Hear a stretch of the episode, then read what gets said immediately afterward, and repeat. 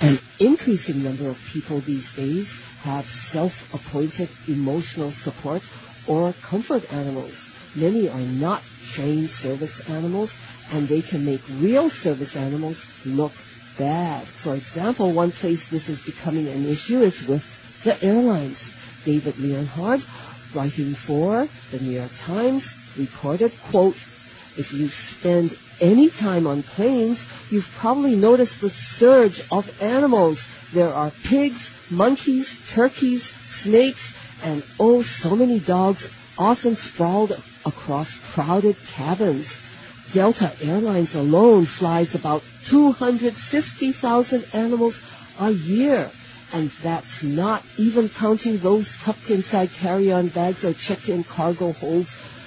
More than double how many it flew in 2015. The number of problems is rising too. A large part Labrador mauled a man on a flight.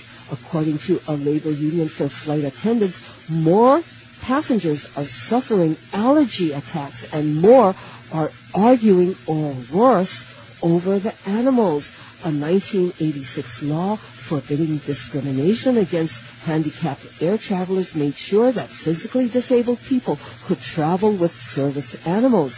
It also rightly applied to non-physical disabilities. Some autistic children, for example, function better with a trained dog. The trouble started when pet owners realized that they could game the system because airlines did not require much proof of medical need. By claiming one, people could bring an animal on board without putting it in a carry-on bag and without paying a fee that typically runs $125. Once animals became more common on planes, the trend fed on itself. Pet owners figured that if other people were cheating the system, they might as well too. People told themselves they were not doing anything wrong, but people were not thinking about the collective cost of their actions, about the many children afraid of sitting next to a dog, about travelers with serious allergies, about flight attendants charged with keeping cabins safe, and most of all, about truly disabled travelers. At airports, disabled travelers with service animals are sometimes getting harassed by fed up airline employees and passengers. Inside crowded planes, untrained animals have attacked real service animals, end quote. And that was an excerpt from an op-ed in the New York Times written by David Leonhardt, an editor at the New York Times. Things do seem to be getting a little crazy. Editors for Newser reported a pig was brought on a U.S. Airways plane at Bradley International Airport in Connecticut. The passenger claimed the pig was an emotional support animal. Jonathan Skolnik, a University of Massachusetts professor who was on the flight, said the pig was on a leash fettered to the armrest of a passenger's seat. Skolnik said he smelled a stench and he saw the pig's owner struggle to keep the pig under control as the pig ran back and forth on the plane on a Southwest Airlines plane. An emotional support dog bit a little girl's head. The girl was around six years old. Business Insider reported a woman tried to bring a peacock as her emotional support animal on a United Airlines flight in Newark Liberty International. According to Newser, the peacock was enormous.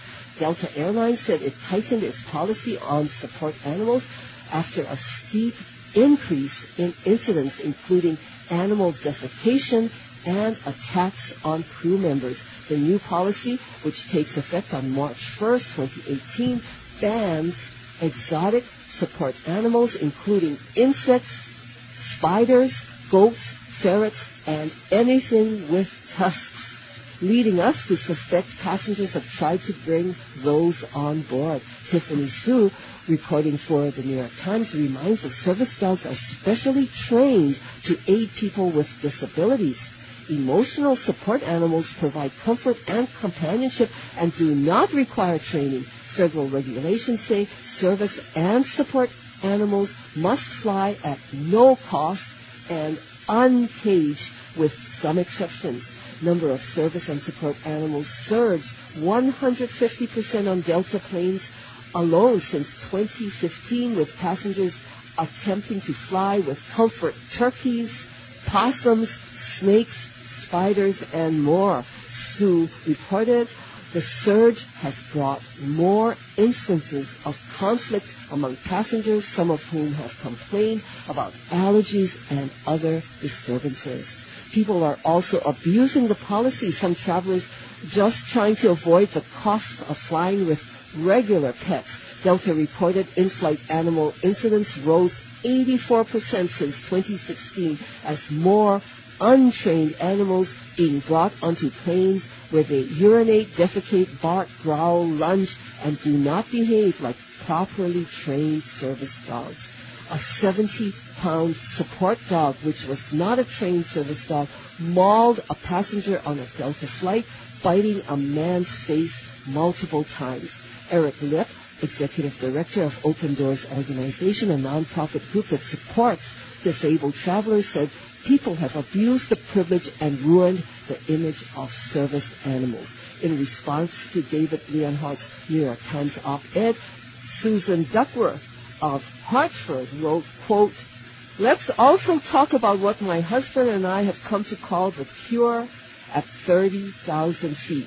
I am referring to the increasing number of passengers who require a wheelchair to board the plane, thus securing a seat at the front of the plane, and who at the end of the flight are miraculously able to bolt from the plane to baggage ahead of the rest of us.